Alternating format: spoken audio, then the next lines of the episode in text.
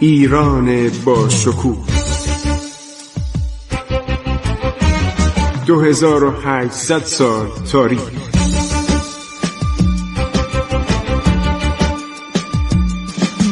عبور از تاریخ.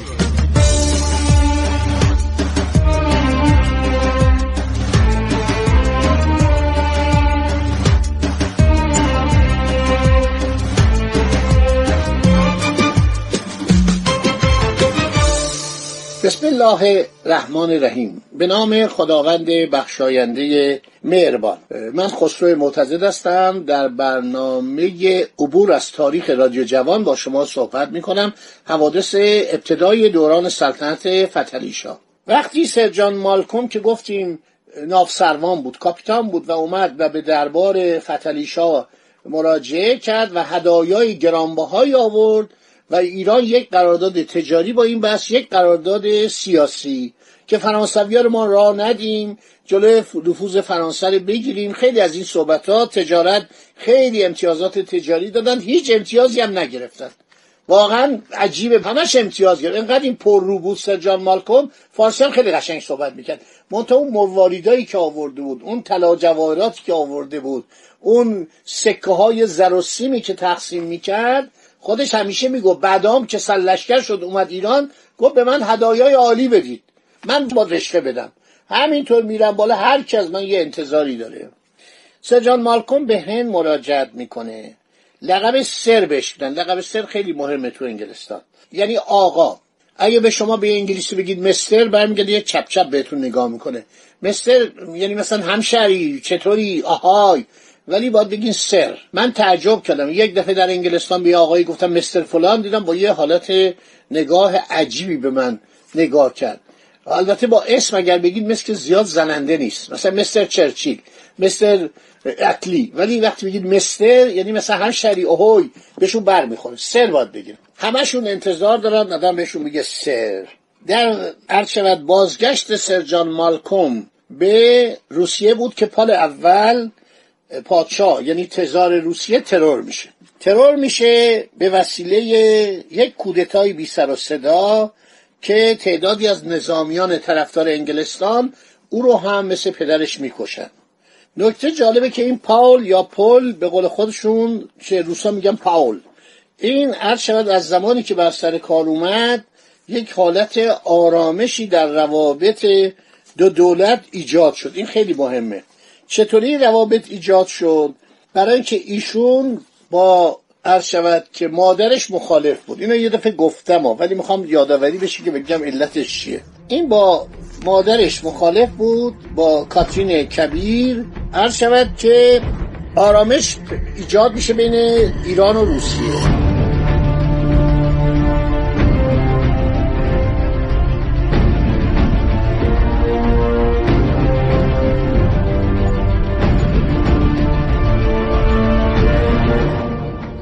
من یه اشاره به تاریخ بکنم. در اینجا خیلی جالب ما اینا رو بدونیم. هر شود که در زمان هر شود کاترین کبیر روسیه یک دولت بسیار نیرومندی میشه. با پروس اتحاد می‌کنن لهستان رو تقسیم می‌کنن. کاملا لهستان رو تقسیم می‌کنن. معاهده به نام سن پترزبورگ در سوم ژانویه سال 1795 تزارین قادر بود نقشای خودش رو برای تصاحب ایالات شمال غربی ایران تعقیب کنه. دریای خزر رو که روسا دوست داشتن روسی بشه تحت نظر خودش در بیاره. گفتیم که آقا محمد خان موقعی که در خراسان سرگرم به اصطلاح قلقم شاهرخ و سلسله افشاریه بود بقایای سلسله افشاریه کاترین در نظر گرفت به گرجستان کمک کنه. و اینی که آقا محمد خان رفته بود تفلیس رو گرفته بود جبران کنه. تزارین می‌خواست قدرت آقا محمد خان رو در هم بشکنه. ایالات شمال غربی ایران رو جز امپراتوری آسیایی خودش بکنه. حتی مرتزا قلی خان پرناک مرتزا قلی خان برخلاف آقا محمد خان خیلی زیبا بوده. یه تابلو عالی هم در یکی از موزه های روسیه نمی‌دونم ارمیتاژ یا موزه دیگری هستش. یه نقاش روسی به دستور کاترین صورت اینو کشته اینو می‌خواست پادشاه کنه. کاترین می‌گفتن به این دل بستم بود. مرتزا قلی خان برادر تبعید شده شاه قاجار رو که از زمان فرار از مازندران در دربار سن پترزبورگ میزیست اینو قرار بود که کاندیدا یعنی نامزد سلطنت ایران بکنه. یادتون باشه کاندیدا درسته. کاندید کلمه خوبی نیست. کاندیدا درسته این کلمه رو به کار ببرن. یک شخصی بوده به نام ژنرال گودویچ. این ژنرال روسی در تاریخ ایران خیلی نقش داره. در اواخر سال 1210 1795 معمولیت پیدا می‌کنه با یک یا دو لشکر قوی به طرف دربند پیشروی کرده. دربند کجاست؟ داغستان. ماخاچ کالا الان بهش میگن ماخاچ کالا قبلا می‌گفتن ماخاچ قلعه ما در اینجا با خزران میجنگیدیم. همون جایی که پتر کبیر نتونسته بود بگیره. یعنی شکست خورد برگشت. انقدر این داغستانیا شجاع بودن. این گوش و چچن و اینایی که میگی اینجا الان در اونجا هستن. چچن ها و این گوش ها که با دولت شوروی هم مبارزه کردن با دولت فدراسیون روسیه هم در حال مبارزه بودند و هستند در بهار 1796 1210 هجری عرض شود قمری میشه. یک سپاه سی هزار نفری روسی به فرماندهی والریان زوبوف معروف به قزل ایاق اینا اسمای ترکی هم رو خودشون میذاشتن شرقی. به قوای گودویج ملحق شد و عملیات جدی از طرف روسها شروع و قلای دربند و باکو پشت سرش پایینتر بوده. تالش و گنجه تا شهر گنجه پیش اومدن. بدین ترتیب روسها تسلط خود را بر تمام ساحل دریای خزر از مصب رود اترک تا مصب رود کر مهرس کردند و موفق شدن. یک خط ارتباطی در طول رودخانه کر با گرجستان دایر کنند پس از این موفقیت ها زوبوف. والریان زوبوف. معشوق کی بوده؟ ملکه کاترین. با عمده قوای خود از رود عرس گذشت. از رود عرس گذشت. ببینید چقدر خطر نزدیک بود. قرارگاه زمستانی خود را در دشت مغان انتخاب کرد. از این نقطه تمام آذربایجان در معرض تهدید قوای روس قرار گرفت. به طوری که با تسلیم این ایالت احتمال داشت پس از یک حمله عمومی پایتخت ایران نیز سقوط کند تهران رو بگیرند. قوایی که معمول اشغال گرجستان بود پشت سپاه زوبوف را حمایت می‌کرد. جبهه چپ زوبوف به وسیله قوایی که از حاجی ترخان. حاجی ترخان کجاست؟ هشترخان حالا بهش میگن چی؟ آستاراخان این به اسم ایرانیه. حاجی ترخان. اسم ایرانیه. بندر ایرانی بود در زمان صفویه. حفاظت می‌شد. پیشقراولان قوای اعزامی از حاجی ترخان لنکران را اشغال کرده و رشت و انزلی را تهدید می‌کرد. حالا بهتون میگم رشتی ها انزلیچی ها چه بلایی سر قوای روس آوردن. از مدت های مدید به این طرف خطر خارجی ایران را به این شدت تهدید نکرده بود. خوشبختانه برای مدت کوتاه این طوفان سنگین با مرگ امپراتوریس کاترین برطرف شد. 1796 میشه جمادی الاول 1211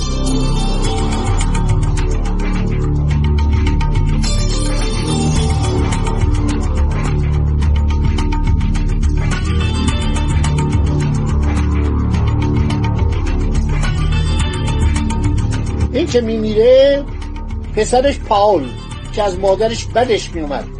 چون مادرش پدرش شد یعنی پتر سوم کشته بود همه می‌دونستن. پال اول پسر و جانشین کاترین با یک سیاست صلح سلطنت را آغاز کرد. قانون سربازگیری را که مطابق این قانون هر 500 نفر مجبور بود سه نفر سرباز به ارتش بدهد موقف اجرا گذاشت.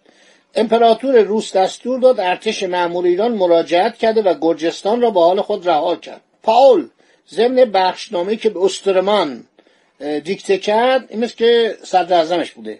به دول خارجی اعلام داشت که از سال 1756 به این طرف در جهان تنها روسیه به طور دائم در جنگ شرکت کرده و من نمی‌خوام این وضعیت ادامه پیدا کنه و من عاشق جنگ نیستم رفتار مادرم رو تقبی می‌کنم. مدت چهل سال جنگ ملت را از پای درآورده است.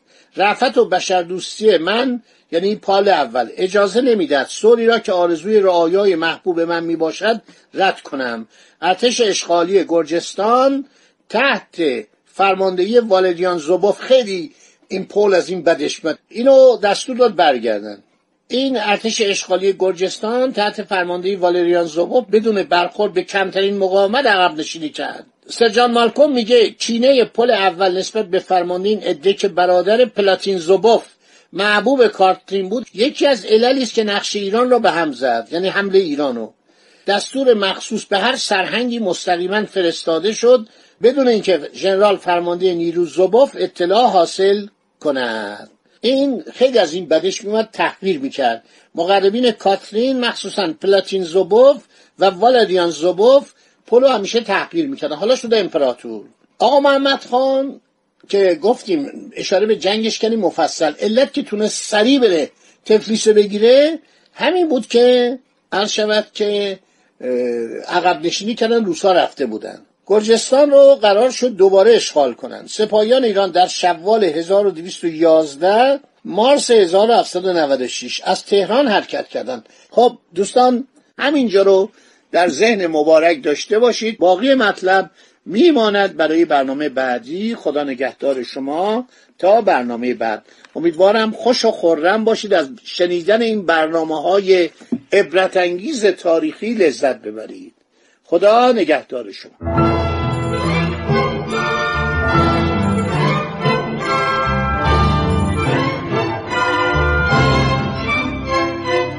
عبور از تاریخ.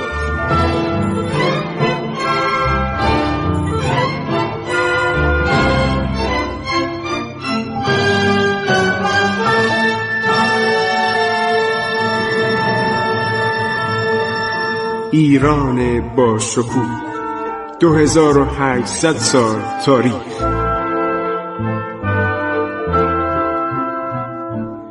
سرگذشت ایران ما به روایت خسرو معتزه